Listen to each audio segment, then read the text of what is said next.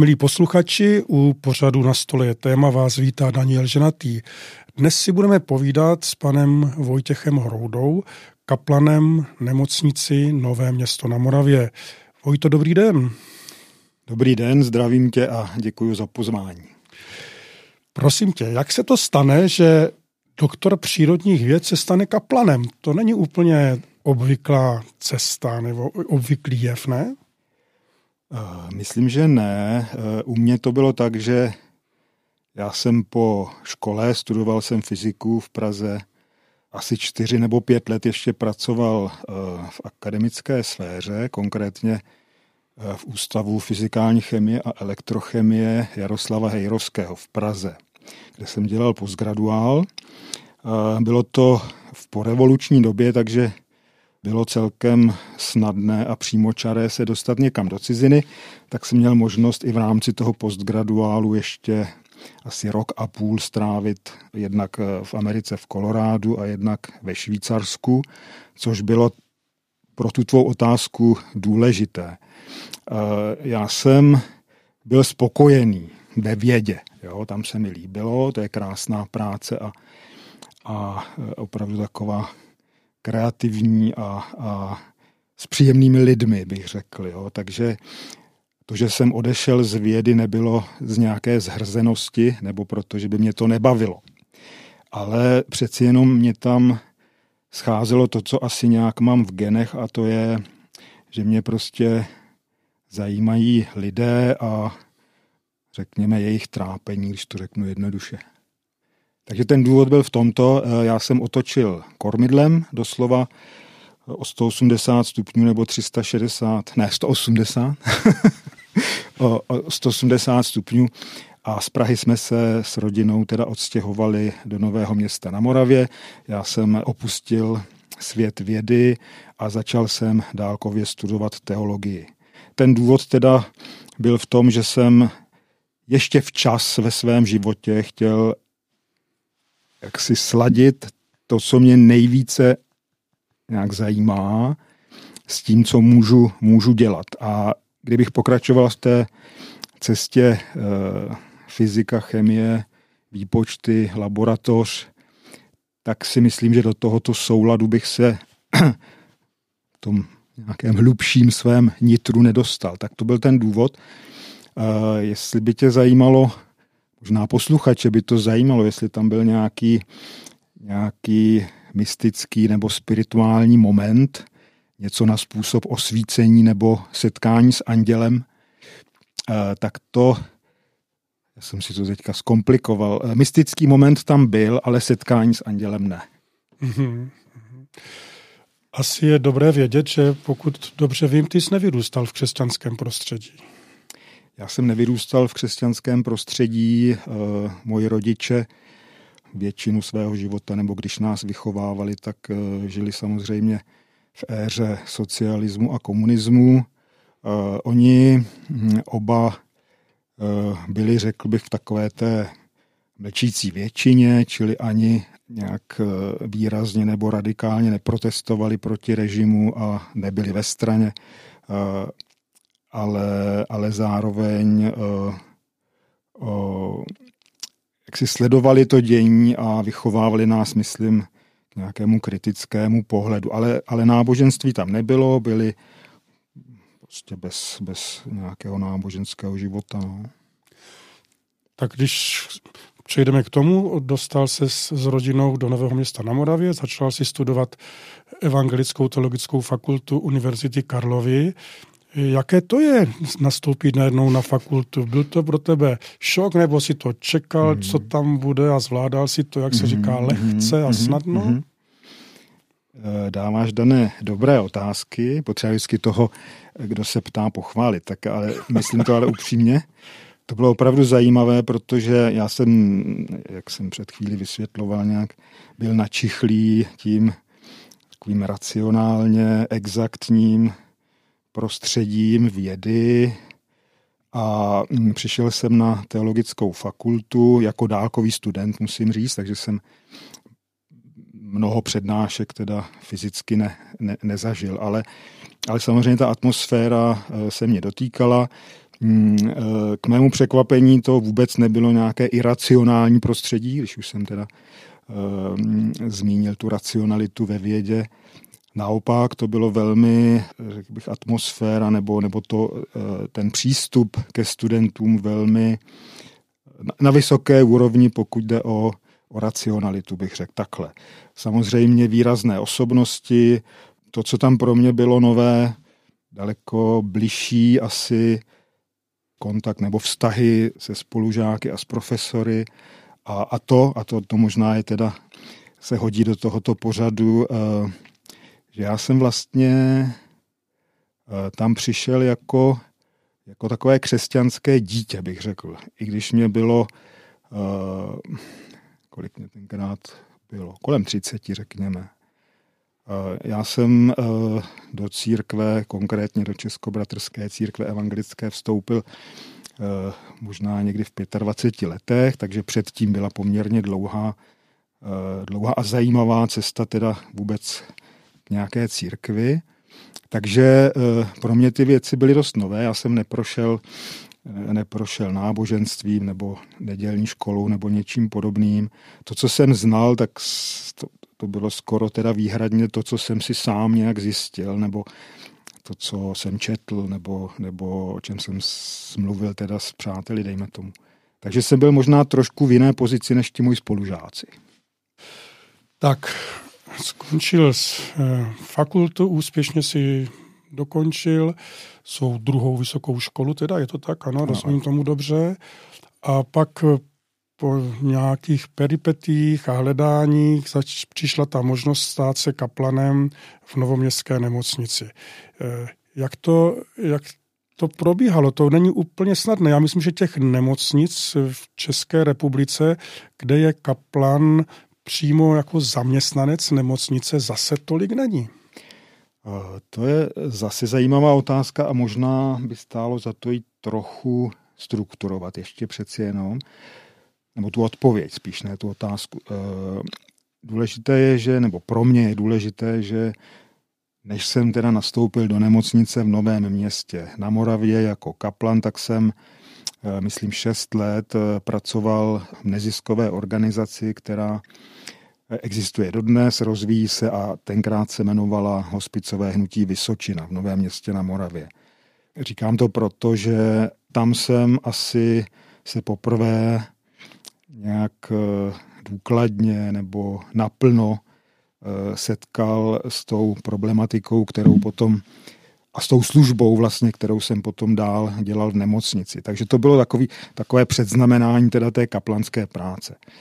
Hmm, eh, já jsem tam po šesti letech skončil v hospicovém hnutí Vysočina a měl jsem rok pauzu a potom jsem vlastně přemýšlel i, jak eh, skloubit, protože už tenkrát jsem nějak dokončil tu školu, tu, tu teologickou fakultu, tak jsem přemýšlel, jak skloubit teda to nově nabité poznání teda teologické s, vlastně s tím, co mě zajímalo a to byla práce s nemocnými lidmi, řekněme.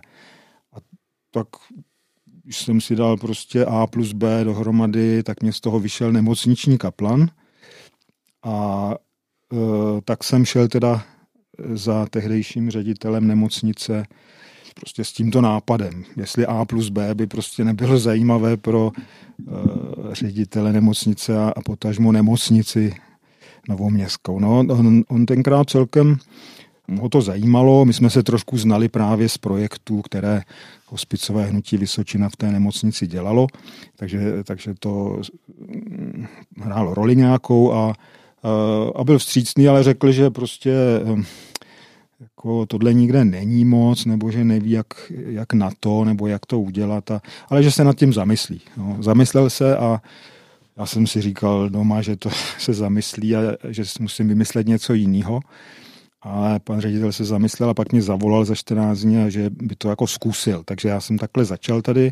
Tenkrát, myslím, opravdu to začínalo, tahle ta, eh, ta věc eh, v České republice a byli jsme asi čtyři, si myslím, takoví ti kaplani, co byli zaměstnaní nemocnicí. Jo. Samozřejmě posluchači vědí, že duchovenská služba nebo křesťanská služba v nemocnicích nezačala před 15 lety u nás, má nějakou tradici, mm, existovala i, i za komunismu, ale měla přeci jenom takovou jako mm, podobu prostě drženou zkrátka tím systémem. Že jo? Takže mohli chodit, myslím, faráři a kazatelé nebo kněží do, do nemocnic. E, I tam snad v některých nemocnicích řádové sestry mohly pracovat, ale tom smyslu, jak, jak chápeme kaplanství v nemocnicích, dneska to nebylo. Takže to začínalo, e, řekněme, před těmi 20 lety, 15 lety, tak nějak. Je to poměrně mladé u nás. A mm, Trochu mi to teda připomíná vývoj e, z hospici, myslím s těmi hospici kamennými, s těmi zařízeními sociálně zdravotními, které dnes u nás jsou už velmi, velmi rozvinuté, jich, je jich mnoho, ta služba dobře funguje, ale, ale taky to začínalo po revoluci, ale myslím si, že ten první hospic v Červeném kostelci, že jo, byl, myslím, deset let před těmi kaplany, bych řekl, jo, takže je to trochu podobné, prostě to začalo, bylo pár lidí, kteří někde, někde prostě e, tomu razili cestu a pak se to začalo nabalovat. Jednou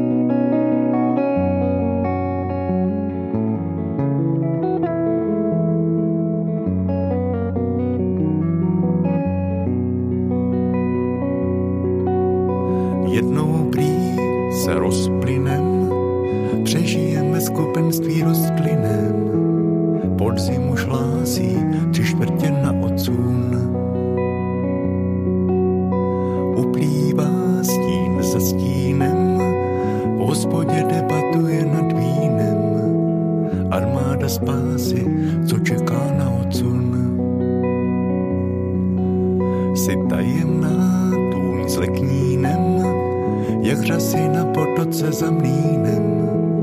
Plynou tvý vlasy až někam k pravcům.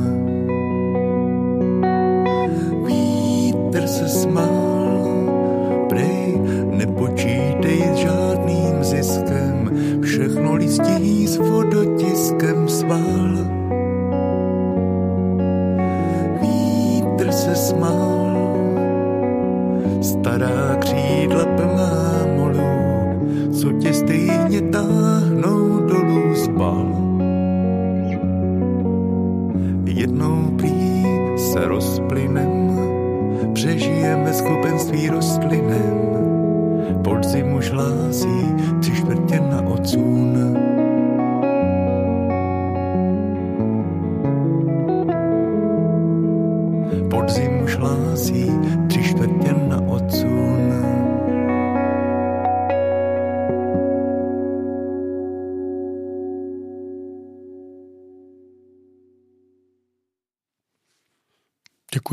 uděláme pauzu.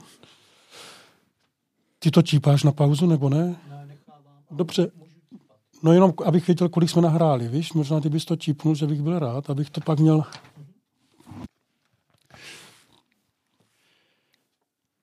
S kaplanem Novoměstské nemocnice Vojtěchem Hroudou si povídáme o jeho práci.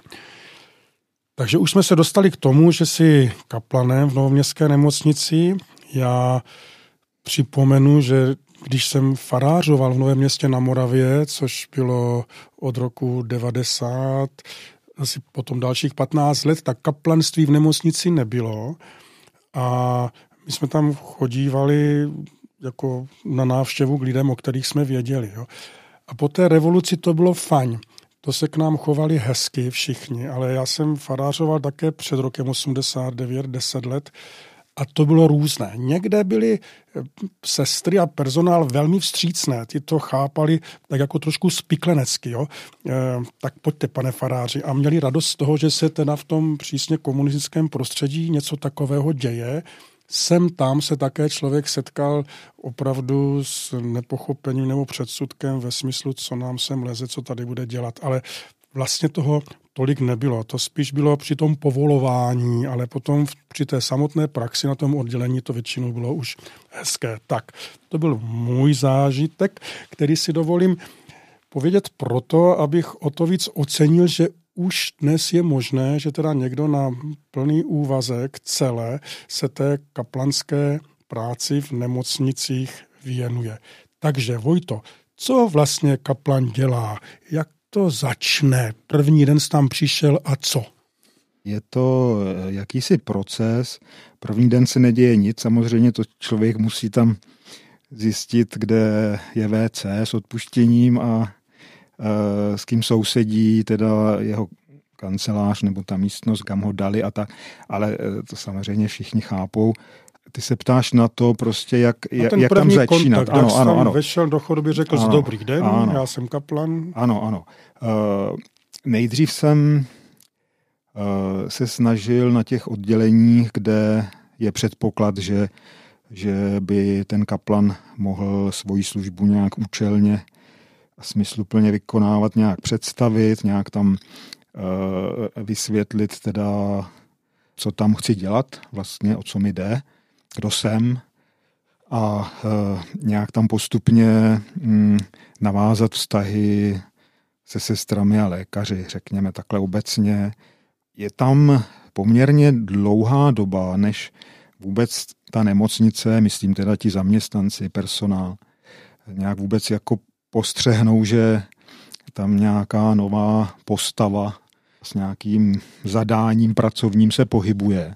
Samozřejmě ředitelství se snažilo tomu nějak pomoci, takže nějakým oběžníkem pro všechny zaměstnance a nějakou, eh, tomu se říká, myslím, v té nemocnici, ne vyhláška, ale nějakým prostě interním předpisem se to všechno jako definuje, tak to probíhalo postupně, ale to snad ani není tak podstatné. Důležité je, že po čase snad e, konkrétní sestry nebo, nebo doktoři jako vidí, že e, to je k něčemu dobré, že tam prostě zase jenom ne, nepřišel někdo, kdo tam bude vykazovat nějakou práci, ale že to prostě někomu pomáhá. Tak to snad se postupně děje. Eh, já možná obloukem eh, zareaguju na to, co si říkal ty jako svoji první zkušenost. Eh, já opravdu snad bych nevymyslel nikoho v té nemocnici, kdo by nějakým způsobem mi dával najevo, že že tam nemám být, nebo že to je zbytečné nebo škodlivé. Opravdu s tím se nesetkávám. A naopak se setkávám jsem tam samozřejmě, ne u všech, ale jsem tam eh, s takovým jako kooperativním přístupem, bych řekl. No já si budu muset dávat pozor na to, abych eh, při setkání s lidmi, zvlášť s mladšími lidmi, jim jako nepodsouval vlastně svou životní zkušenost, že ten křesťan se musí v té společnosti nějak obhajovat a že, že se teda spolu zaměstnanci třeba na něho dívají nějak skrz prsty. Naštěstí teda ta doba je pryč a já jsem moc rád, že si vnímám takto pozitivně a hezky a mně to tak přijde. No. Předsudků, no. že je třeba minimálně. No. Já samozřejmě nevím, co si myslí ti, ti konkrétní lidé, že jo, třeba si myslí opravdu jako to, co jsem říkal, že tam necítím, jo, ale to je vždycky, ale, ale opravdu se nesetkávám s nějakým Jasně, nějakým, ale to bys, možná si o to myslí, že něco, něco jo, třeba to, to, něco to, nepěkného, to, co bys nechtěl, to ti nevadí, ale rozhodně ti žádným gestem ne, nebo ne, nějak ne, to opravdu teda můžu říct, že, že, že ne, že se mm. s tím nesetkávám a a já, já jsem tam v té nemocnici teda 16 let, skoro přesně teda bych řekl na, na měsíc, bylo to v, eh, v říjnu jsem nastupoval 2007, jo, takže 16 let a už tam ty lidi znám, že jo, taky vidím, jak eh, opravdu je fluktuace zaměstnanců. Jo? Takže tam už není zase tolik lidí, kteří tam byli před těmi 16 no, lety. Takže jsi takový vlastně už mazák v té nemocnici. Svým způsobem, no, jako inventář. Už tam těm novým říkáš, co se sluší a co se patří a kde, jo, jo. kde nemají parkovat a kde mají zavírat. A jsou tam samozřejmě eh, zaměstnanci, kteří tam pracují delší dobu. Jasně.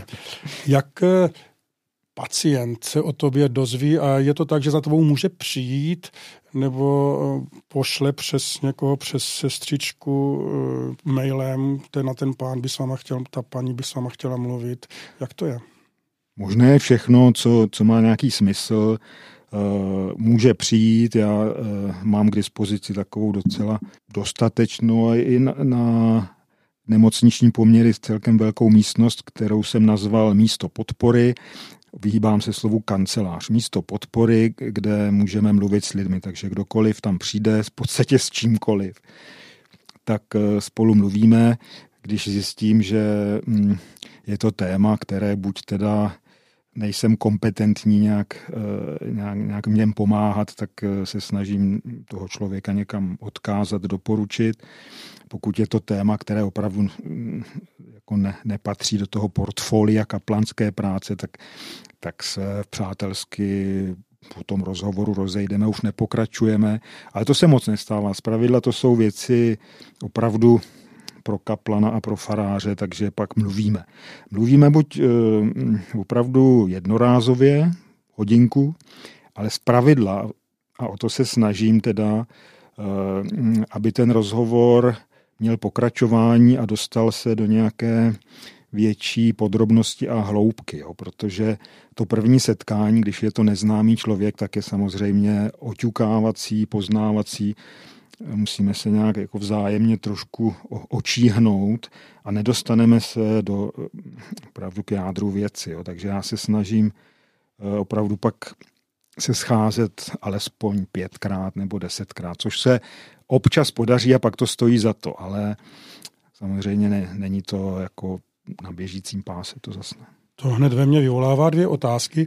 Ta první je, jestli si po rozhovoru děláš nějaké poznámky trošku, o čem jste se bavili, protože je asi trapné, aby se třeba příště ptal na to též, nebo byl překvapený z věcí, z kterých si byl překvapený už jednou, že? tak to asi si hlídáš, aby se nestalo. Tohle bude podobné asi jako u všech profesí tohoto typu, nejen u kaplanů, když eh, prostě člověk pracuje s více lidmi, potkává různé lidi s různými příběhy a různými problémy, tak eh, myslím si, že skoro každý si to musí nějak, nějak zachycovat, protože by se v tom utopil a nevzpomněl by si příště, o čem se mluvilo minulé, takže si to taky dělám.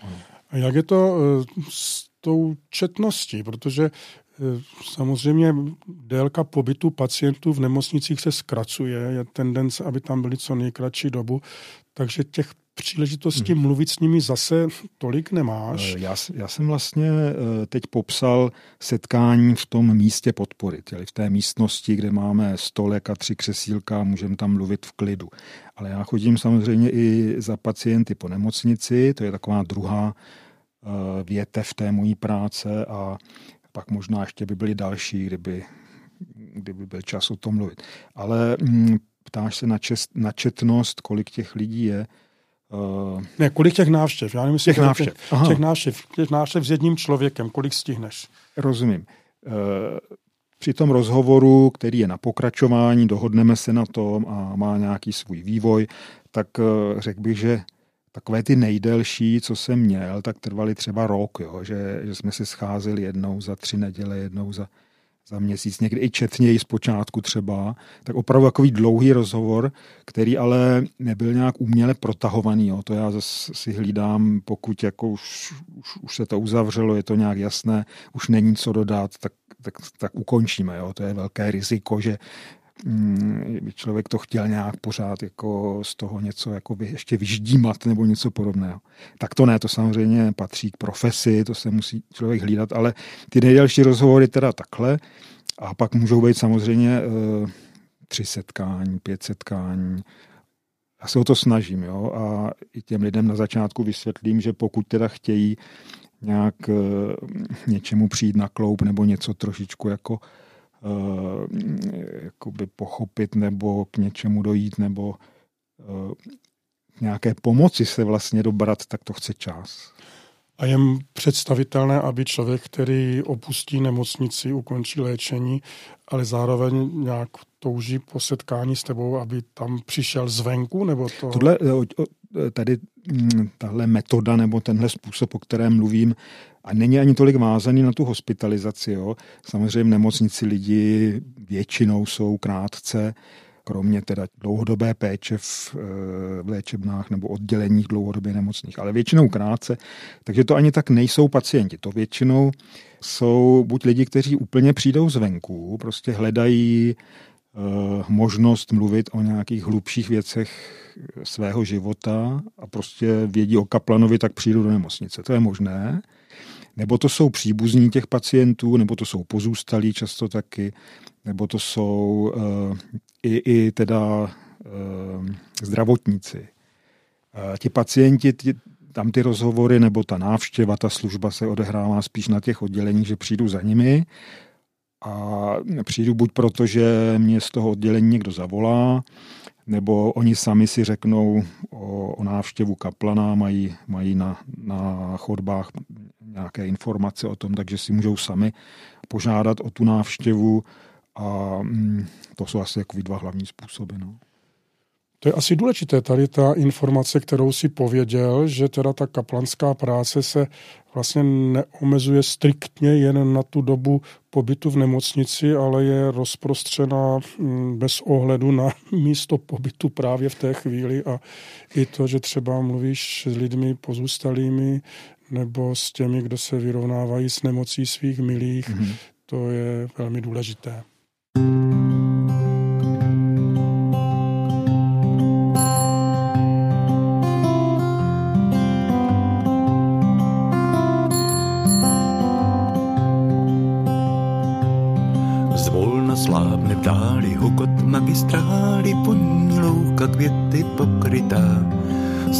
Slunce praží do střech, doma dobrý postřeh, trošku toho bronzu nachytá. Jedeme lesem tónu a v čele peletonu slunko v žlutém tričku, kdo by se bál. Nádech, výdech, nádech, po všech našich pádech stále dál se šlape na pedál.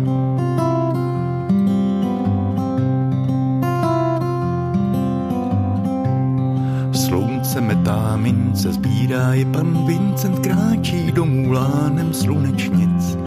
Pámbulo si stírá v dlaní všeho míra, zbydou naše čáry nebo nic. Jedeme lesem tónu a v čele peletonu slunko v žlutém tričku, kdo by se bál. Nádech, výdech, nádech, po všech našich pádech stále dál se šlape na pedál.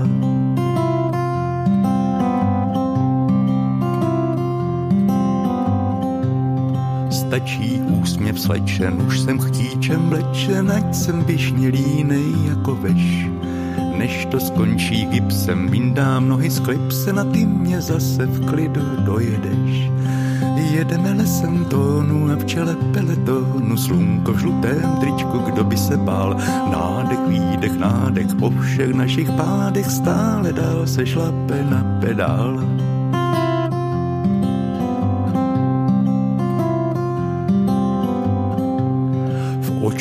Světlo i tmu v monotónním rytmu tiše resne naše soukolí. Náhle má to krády, když za mými zády sahneš s někým někam do polí. Jedeme lesem tónu a v čele peletonu slunko v žlutém tričku, kdo by se bál. Nádech, výdech, nádech, po všech našich pádech stále dál se šlape na pedál.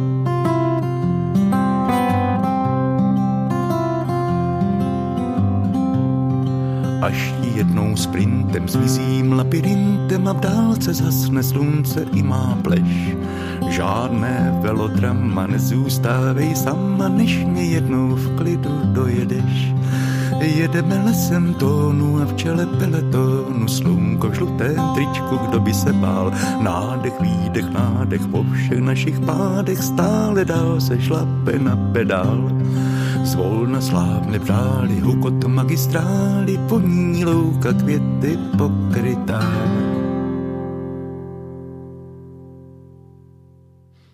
Milí posluchači, v pořadu Rádia Proglas na stole je téma si Daniel Ženatý povídá s kaplanem novoměstské nemocnice panem Vojtěchem Hroudou. Tak už mluvíme o způsobu tvé práce, o tom, že se teda neváže jen na místo hospitalizace, ale vlastně, že ten okruh lidí je široký. Jsou nějaké striktní předpisy, jak ta práce kaplana má vypadat, nebo tím, že si začínal, tak eh, si dokážu představit, že jsi to mohl jako si upravit trošku tak, jak ti je milé. Je to tak? Je to tak. Eh, já to řeknu tak, jak to je. Eh, na začátku vlastně žádné předpisy, daná náplň práce, řekněme, toho kaplana moc nebyla, takže prostě to bylo na mě, jak, jak si tu práci zorganizuji. A postupně samozřejmě se to tak jako normalizuje všechno, ale já tím, že jsem začínal tehdy a jsem možná svou povahou takový jako svébytný kaplan, který si to rád dělá tak, jak se mu to líbí, tak já to vlastně dělám od té doby nějak tak jako stejně nebo podobně, rozvíjím to tak, jak jsem začal. A já jsem začal tak, že opravdu jsem si tu práci rozdělil na takovou práci v té místnosti nebo v tom křesílku, řekněme, a tu práci v terénu, myšleno teda na odděleních nemocnice. A do dneška to tak, eh, tak jako víceméně dodržuju. Ta práce v tom křesílku se vyvinula tak, že tam opravdu může přijít prakticky kdokoliv, kdo eh, chce mluvit s kaplanem. A eh, typicky jsou to rodinní příslušníci lidí, kteří, pacientů, kteří leží v naší nemocnici, nebo jsou to eh, zaměstnanci nemocnice, nebo jsou to lidé, kteří ani v nemocnici neleželi, nebo tam nemají příbuzného, ale prostě vědí, že jsme malé město, vědí, že v nemocnici je někdo, s kým mohou mluvit, když mají nějaké potíže, starosti a, a, a, a oni si sami řeknou, týká se to psychiky.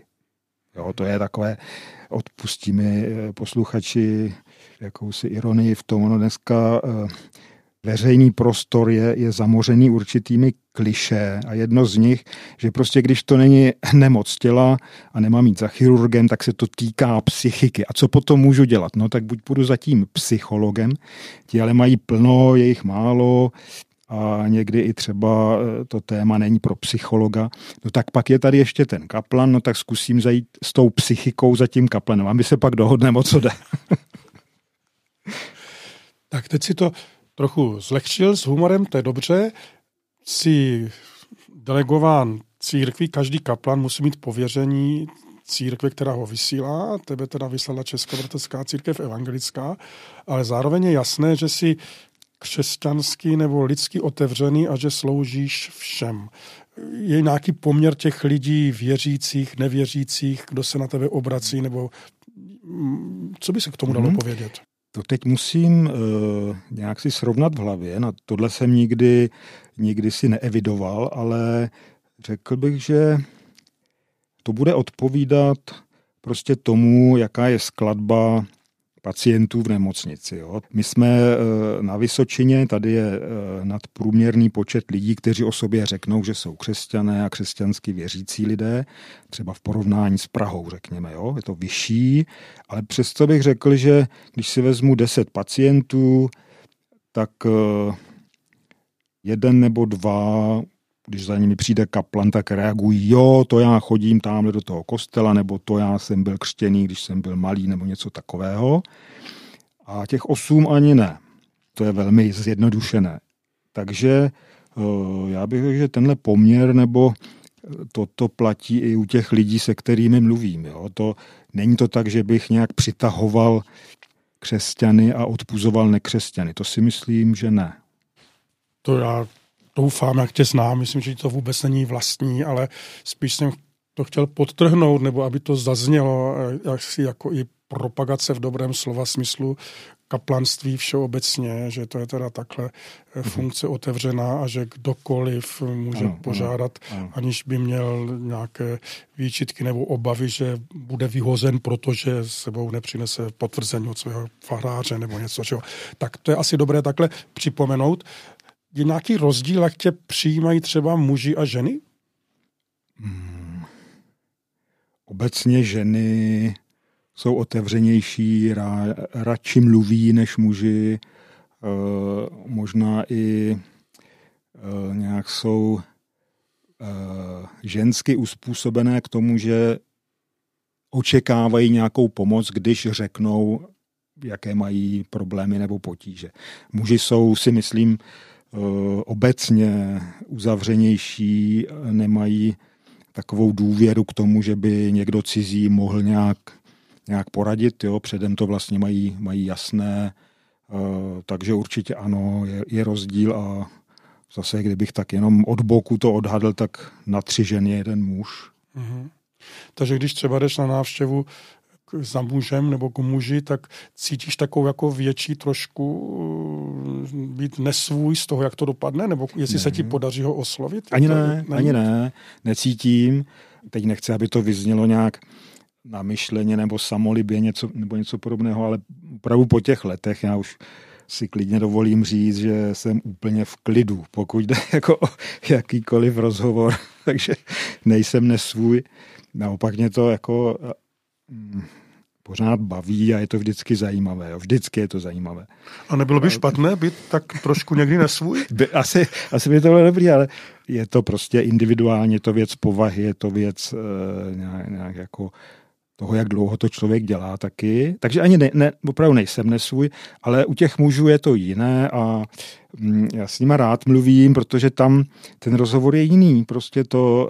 Uh, tam klidně můžeme mluvit prostě, eh, nechci teď říct jako muž, jako muž s mužem, ale chci říct, že já těm mužům asi rozumím víc než ženám. Jo? Já asi dokážu trošku si představit, co asi asi tak e, jako zatím je a to, jo, to takže rád mluvím s muži, ale oni, oni, oni málo kdy se sami nějak ozvou a, a já ne, nepracuju teda tak, to možná jsem neřekl zatím, že bych nějak se nabízel v té nemocnici příliš, jo, že bych jako hm, prav obcházel nějak pokoje a ťukal a říkal, dobrý den, já jsem tady prostě kaplan, ne, nepotřebujete něco, to, to moc nedělám, ono to, není mi to vlastní a hm, ani bych to pak vlastně nezvládal. Nechci z tebe tahat nějaká know-how, kudy na to, ale určitě máš nějakou otázku, kterou ten rozhovor učiníš intenzivnějším, to znamená, že se přejde z té obecné roviny prší, neprší, mm-hmm, sucho, mm-hmm, nesoucho, mm-hmm, prohráli mm-hmm, jsme fotbal, vyhráli. Mm-hmm. K tomu podstatnému máš nějakou mm-hmm, otázku, mm-hmm. kterou to nastartuješ? Mm-hmm. Hmm, asi takhle eh, v rukávu nemám, eh, ale ona vždycky přijde. Jo. Eh, hned mě napadají dvě věci, které se hodí k té odpovědi. Jo. První, že na začátku, a to není, od, není ta věc, která by jakoby ten rozhovor posunula z nějaké vágní roviny nebo konverzační roviny k hlubší rovině, ale je to, je to vlastně forma, jak se představím říkám vždycky, za prvý říkám, že jsem nemocniční kaplán, Vojtěch Hrouda, nemocniční kaplan této nemocnice a prosím vás, eh, já tady nejsem prvotně jako farář. A druhá věc, kterou říkám vždycky, nebo nějak, jako různě, ale jde o to, že eh, vyvrátím hned na začátku dva předsudky. Jeden předsudek je, že budu šířit víru nebo lidem něco vysvětlovat, o co nestojí, tak to hned řeknu na začátku, že ne, určitě ne. A druhá věc, že nejsem posel smrti, že když e, přišel farář, e, lidi hned e, jako bystří proč, jo, nebo co. Pokud si ho sami neobjednali, jo, někdy prostě opravdu sestřička pošle mě za někým. Se mi stalo zrovna včera, teda to bylo pikantní tak eh, taky musím říct, že prostě to není tak, že ten farář by přicházel, když už je nejhůř. Takzvaně. Ale farář přichází naopak, proto, eh, kaplan, pardon, přichází naopak proto, že když je zlé, že jo, nebo nějak eh, nedobře, a to v té nemocnici většině lidem je nedobře, tak přichází proto, aby, aby nějak prostě povzbudil, že jo, nebo nějak ukázal ty věci v jiném světle.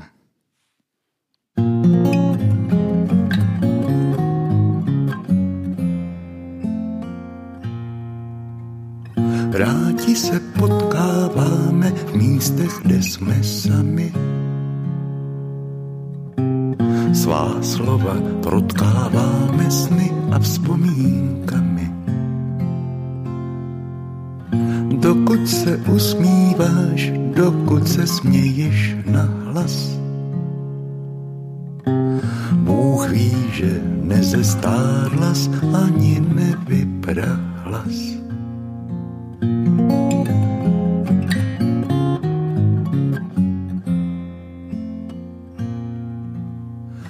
Podzimních lesích tichých jako chrámy páně soumrak se tíše chystá k milosrdné ráně. Dokud se usmíváš, dokud se směješ na hlas, Bůh ví, že nezestárlas ani nevyprahlas.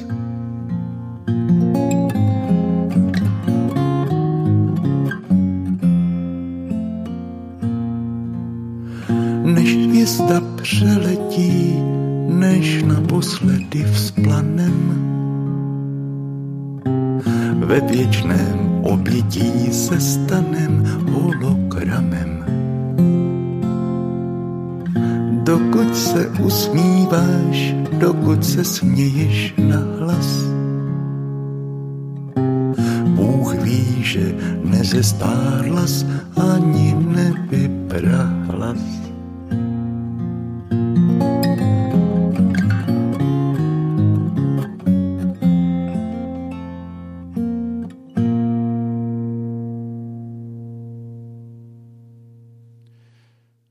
Kaplanem Novoměstské nemocnice, panem Vojtěchem Hroudou, si povídáme o jeho práci.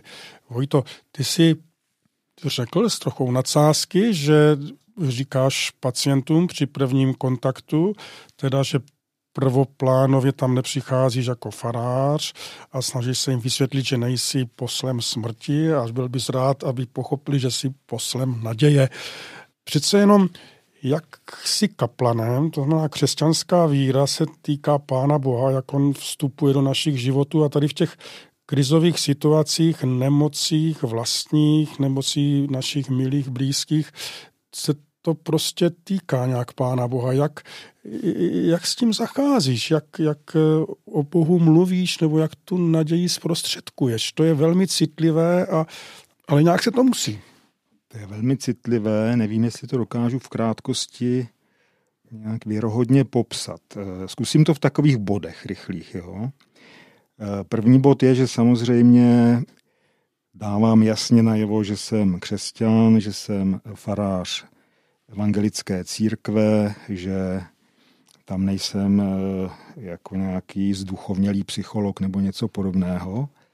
To je bod jedna. Bod dva, že vždycky musím mít na mysli, koho mám před sebou, nebo alespoň já se o to snažím. Čili nemám žádný mustr, žádné nějaké jednoduché, mm, jednoduché až fráze bych řekl, ale vždycky vnímám, nebo snažím se o to vnímat eh, toho člověka, se kterým mluvím a trošku jako číst v uvozovkách, číst jako v tom, co slyším, v tom, co se tam děje, v tom, co o něm vím, vlastně o co v této situaci konkrétní jde a i teda s nějakým ohledem na eh, jeho duchovní život, na duchovnost, na to, čemu zjednodušeně říkáme víra. Čili spíše než s tím, že bych hned pracoval s teologií nebo s terminologii, kterou používáme ve sborech a v církvích a, a ve farnostech, tak spíš teda pracuji se spiritualitou, to znamená, že nějak vycházím z toho, že každý člověk, včetně toho konkrétního, kterého mám před sebou, eh, nějakou spiritualitu má, nějakým způsobem věří, by se dalo říct. S tím pracuji zpočátku. Pokud se ukáže, Někdy se to ukáže uh, relativně rychle, ale zpravidla ne, protože se na to přímo neptám, to, to jako nedělám.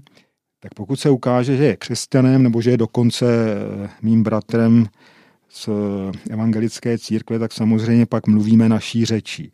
Ale pokud ne, a ve většině případů to ty pacienti jsou lidé, kteří buď od církev jako zájem nemají, nebo prostě nějak náboženství je jim cizí, tak to nutně jako do toho nevnáším. Nezačnu jim teda vyprávět biblické příběhy nebo o tom, uh, co to je ospravedlnění, ale snažím se to křesťanství nějak vlastně do toho rozhovoru vnést jinou řečí, bych řekl.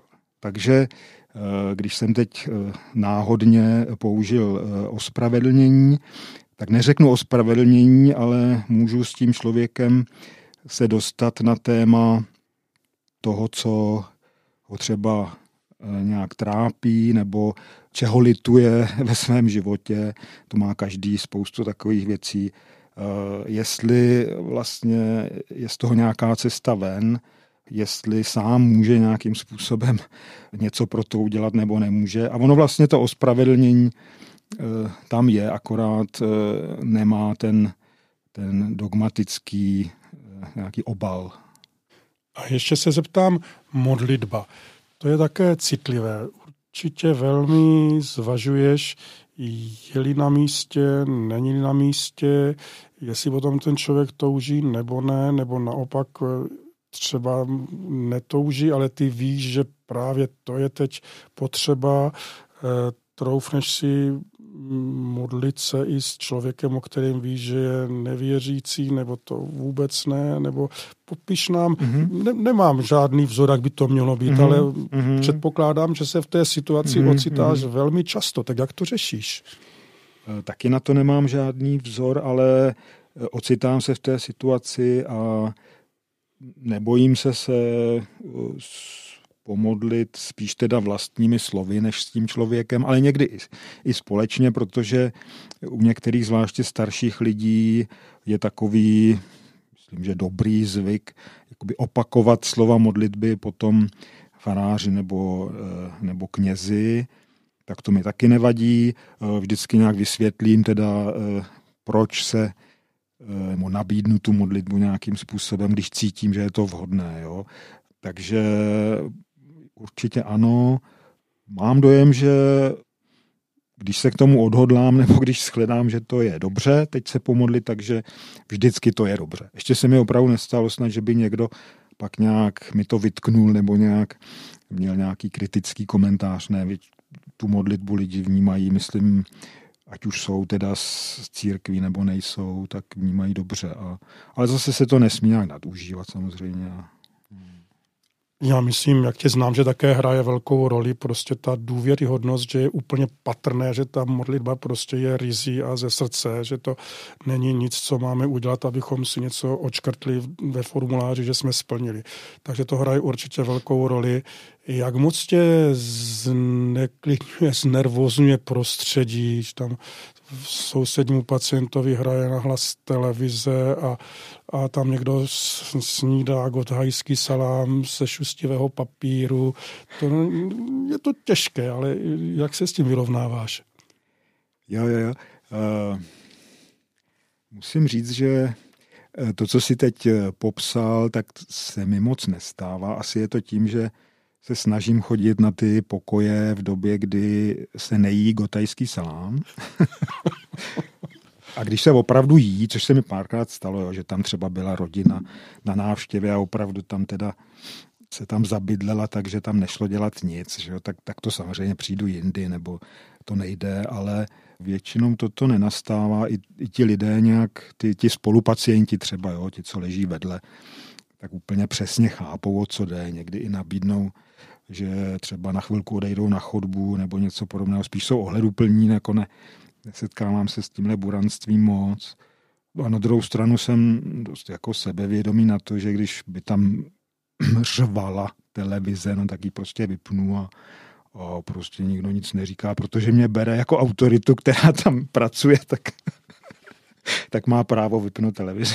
Výborně. To rád slyším. A stává se ti, že navštívíš eh, pacienta u jednoho lůžka a když odcházíš, tak na tebe nesmí někdo kýne, že by také rád se s tebou? Jo, to v různých e, variantách toto nastává, buď přímo takto, že e, prostě si všimnu, že někdo by se mnou rád mluvil, tak e, když je to opravdu nějak důležité, tak se domluvíme, že za ním přijdu někdy jindy nebo můžu navázat i přímo na tu návštěvu, kvůli které jsem tam byl.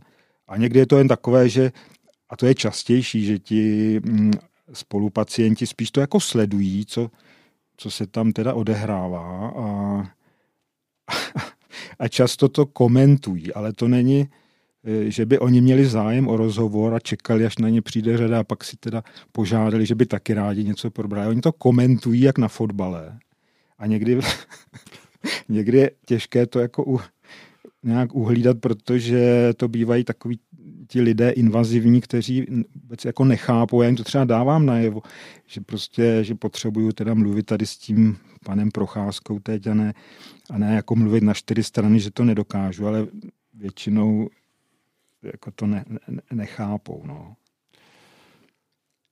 A co by byla taková nebo nejčastější asi tíha nebo pocit, kterým lidé se trápí na těch lůžkách? Jak to říct nějak stručně? Hmm. Takový jako první překvapení asi je, možná i pro posluchače to bude překvapující, že tohoto téma velmi často není nějaké jako závažné úplně. Jo. Je to i tím, že to je třeba na tom pokoji. Jo. To bych měl doplnit, že samozřejmě vím, že je lepší mluvit v soukromí, že na těch pokojích lecos vůbec nejde otvírat, to je samozřejmě, ale někdy to prostě jinak nejde. Já se vždycky těch lidí zeptám, jestli jim to nevadí, že budeme mluvit a ještě tady budou dva další. Oni zpravilo řeknou, že jim to nevadí vůbec. tak potom, když jim to nevadí, tak klidně budeme mluvit o čemkoliv. Jo. Ale mm, samozřejmě ty témata, možná tohle bych mohl e, takhle odpovědět, že já jsem od začátku byl opravdu překvapený, to, to jsem nečekal co všechno se v té nemocnici prostě vyskytne. Jo. Moje naivní představa, než jsem tam začal, byla, že tam teda se bude mluvit o té nemoci, že se bude mluvit o tom, jak se dostanu z nějakého těžkého úrazu, třeba jestli to rozchodím nebo tak, eh, jak to je na konci života u starých lidí, že se budou probírat nějaké prostě závažné eschatologické otázky nebo něco podobného.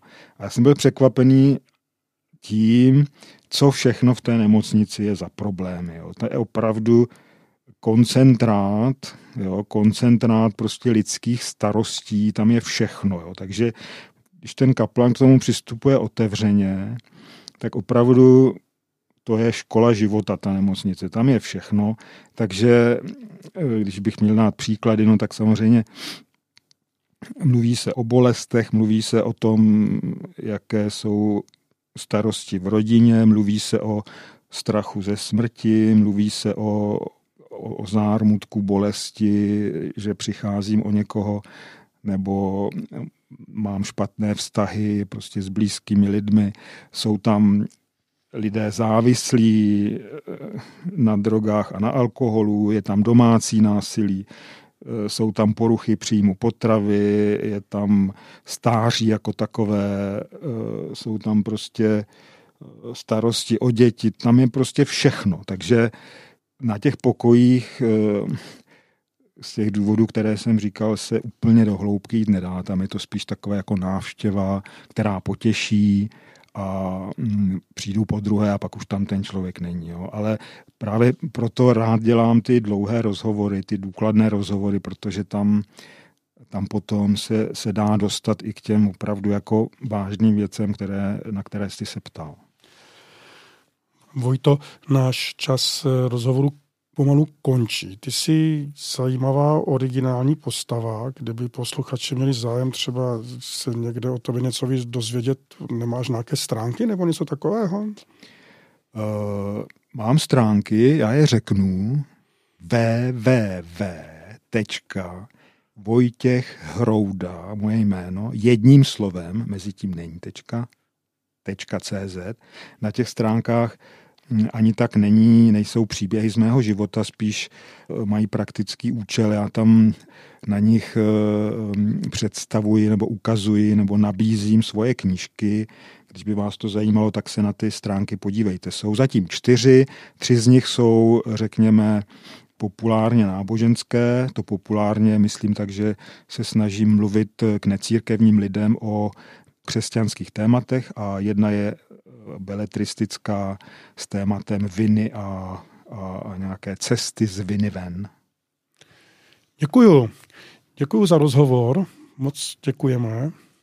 Já taky děkuji za pozvání a jsem rád, že jsem takhle poprvé měl možnost mluvit eh, pro rádio Proglas, což jsem nikdy neměl. My jsme taky rádi. Milí posluchači, děkujeme Vojtěchovi Hroudovi, kaplanovi nemocnice v Novém městě na Moravě a pěkný den vám přeje Daniel Ženatý.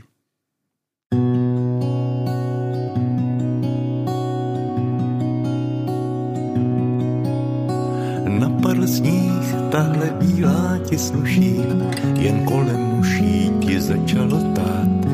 Nebeský řád, aspoň na týhle trati, občas si platí, co víc si můžu přát. Je v předcí skříň a ve skříni skrýž, o který určitě víš, nikdy mi nebylo míň. Tím, že tě mám, vím, že bylo mi dáno, je dobojováno, už nezůstanu sám, ať v tý si mě dal, při mě stojí má. Láska tak běžná, jak sova sněžná, vzácná a něžná, až dojímá, jako sníh o Vánocích. Tajemný host, o co si zacinká, čím si pak odletí, zřím si, neznámo kam. Tím, že tě mám, vím, že bylo mi dáno, je dobojováno, už nezůstanu sám, ať v tý zimě dál při mě stojí má. Láska tak běžná, jak sova sněžná, vzácná a něžná, až dojímá, jako sníh o Vánocích. Napadl sníh, tahle bílá ti sluší,